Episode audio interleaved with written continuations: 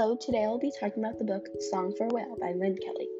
So this book is a very enjoyable piece to me, and I have read it so many times because it's just such a good book.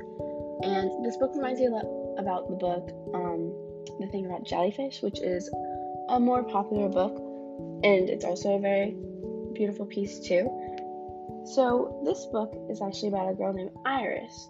So Iris was born deaf, and obviously that can that's a struggle in her life, and it affects her at school. So one day at school, she gets in a fight with this girl who's trying to sign with her, and the girl does not know how to sign.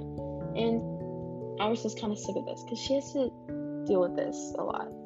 I don't know if I'm saying Iris' name right, so sorry about that. But she um.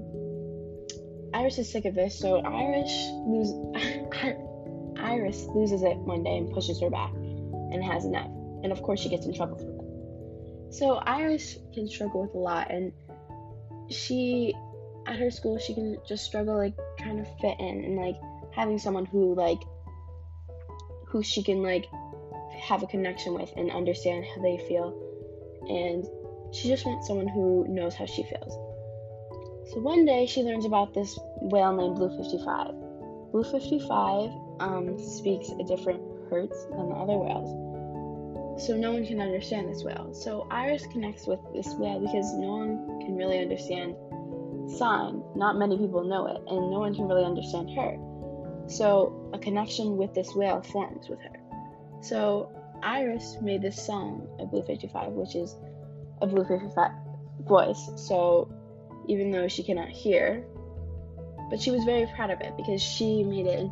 It was the say it was how Blue, Blue fifty-five found would, would sound. So Iris told her grandma about her dream of seeing Blue fifty-five, and Iris told her grandma that Blue, Blue fifty-five would be in Alaska. Um, the grandma told Iris that she had cruise tickets in Alaska, and that she would secretly, she would take her secretly.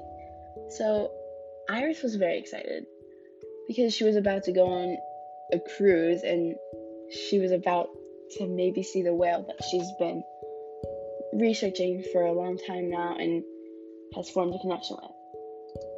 So Iris has been waiting to see, see this whale, but then she did not end up seeing the whale because it wasn't in the place it was supposed to be. And so Iris, of course, thought like she was never gonna see the whale that actually like kind of knew how she felt, and her dreams were crushed, and she just wanted to go home. But after all um hope was lost, and after everything she went through, um Blue fifty-five was there, and she saw it, and this was like I mean this was finally the day she was actually gonna see the whale that she's been wanting to see for a long time now. So she did end up seeing the whale that she's been researching, and she was just so overwhelmed with joy, and she just couldn't believe like this was actually in front of me. And so this story just it's a very touching story because I mean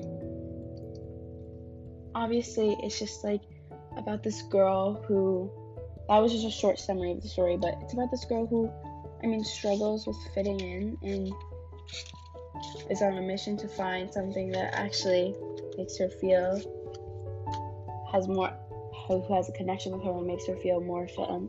So it's a very exciting thing for her, and having the story end with her seeing the whale, and also she does end up going to a new school that um, is for deaf people, so she and she's been asking asking her mom for to go to this school, and she actually gets in. But um that's not the point. The point is that the point is that um, that she actually gets to see something that she's been wanting to see for a long time now, and it's just like what a relief, because the suspension that builds up to her wanting to see it, and then it all getting crushed, but then her actually seeing it again, It's crazy, but it's also amazing.